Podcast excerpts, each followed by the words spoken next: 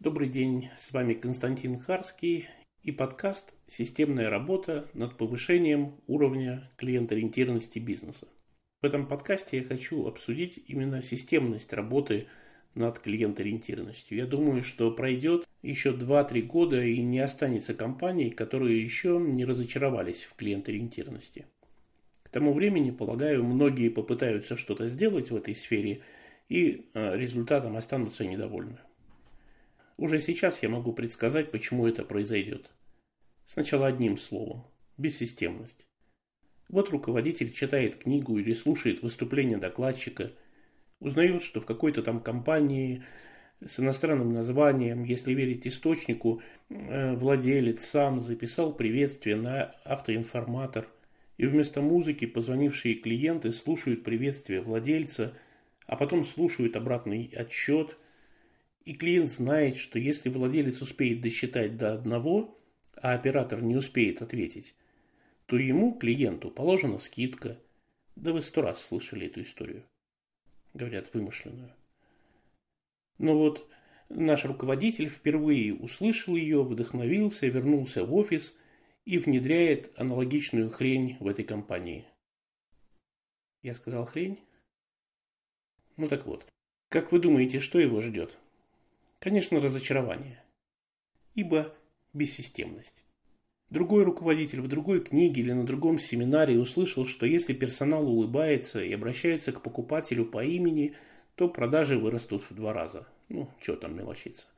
Возвращается к себе в компанию и внедряет это. Что его ждет? Уже знаете. Третий руководитель услышал что-то там еще, тоже внедряет. Что его ждет? Я даже не знаю, что конкретно он внедряет. Я знаю, что впереди разочарование. Почему? Как я уже сказал, по причине бессистемности. Читая книги, слушая семинары, руководители приходят к ошибочному, я бы сказал, к вредному выводу о том, что вот эти фишки, плюшки, няшки – это и есть клиент-ориентированность. Господа, все это видимая часть айсберга. Сам айсберг. Если вы подражаете только внешним проявлением клиент-ориентированности, как был невидимым для вас, так и остается невидимым. Все, что вы делаете снаружи, полная фигня. Я сказал фигня? Все, что вы делаете снаружи, ерунда, на которую не стоит тратить время. Это та зеленая краска, которой перед приездом генерала покрасили не ко времени пожелтевшую траву. Первый дождь и краска ушла в грунт. Ничего, что вы делаете снаружи, не будет клиент-ориентированным.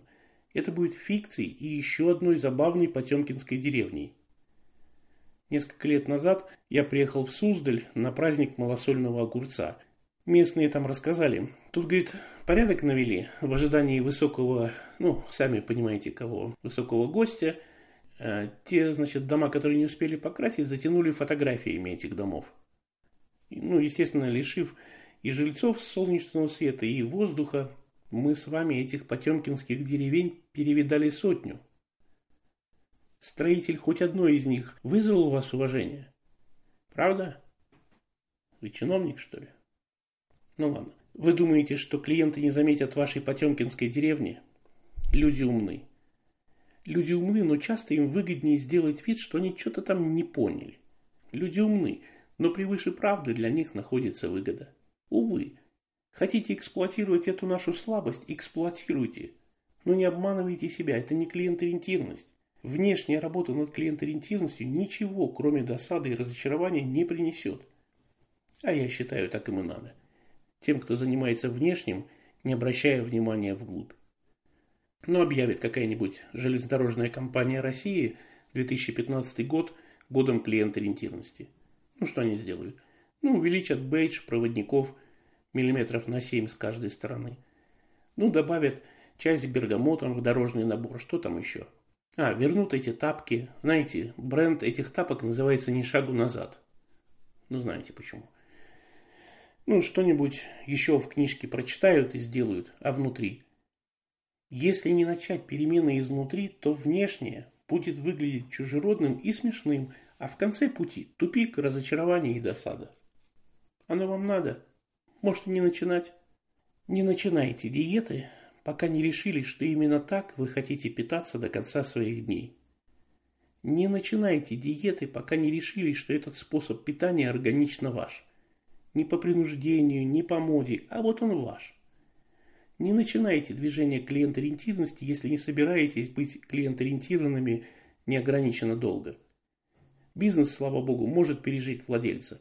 Не начинайте движение клиент-ориентированности, пока не решили, что это теперь суть вашего бизнеса, что таким он должен остаться навечно. Не используйте клиент-ориентированность как маркетинговый инструмент. Это философия, а не рекламный слоган. Знаю, что там вам мои слова. Если вы примете клиент-ориентированность как философию, то сначала надо определить границы. Надо точно знать, где начинается клиент-ориентированность и где она заканчивается. Внутри территория клиент-ориентированности, снаружи что-то еще, неважно. Когда появятся границы, территория возникнет сама по себе. Когда возникла территория, требуются законы. Не будет законов, будет беззаконие. Законы определят, кого пускать на территорию, как надлежит себя вести на территории, кого следует выставить с территории. Это правильно. Всегда надо знать, кого следует выставить. Избавление от лишнего – это клиент-ориентировано. Когда есть законы, пора создавать ритуалы. Законы люди не любят соблюдать, а ритуалы будут соблюдать с удовольствием. Создайте ритуалы. Эти ритуалы должны поддерживать законы, Законы и ритуалы служат сохранению территории. А территория позволяет философии проявиться в физическом мире. Теперь у вас есть философия, у вас есть законы, у вас есть ритуалы, традиция, культура, нормы, иерархия ценностей. Люди, находящиеся на территории, начинают себя вести в соответствии с законами и нормами.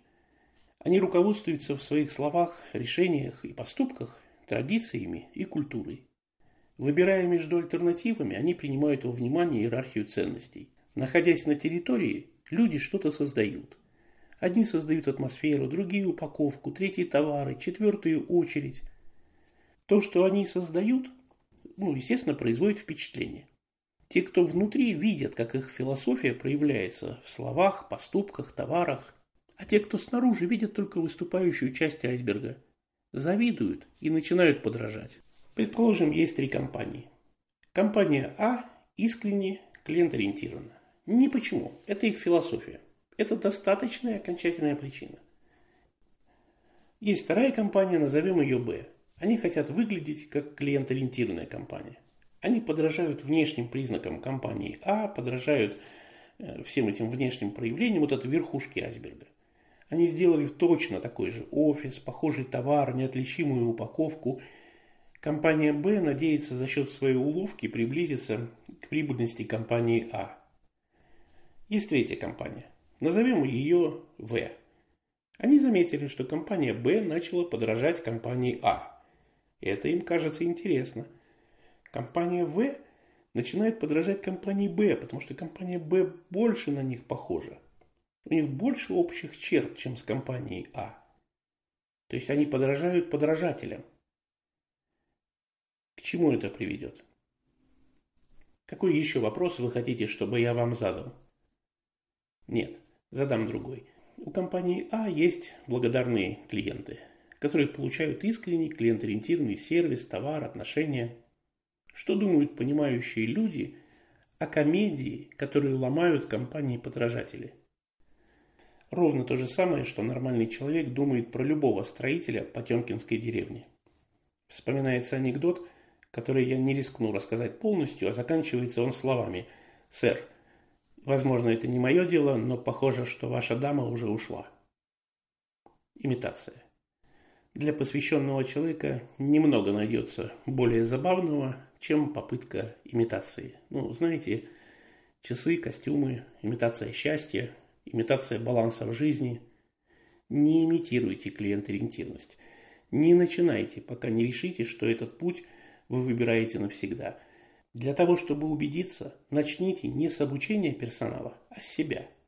Если почувствуете, что можете оставаться верным философии клиент-ориентированности и в дни изобилия, и в дни испытаний, принимайтесь за работу. Границы, территория, законы, ритуалы, культура, ценности. Помните, да?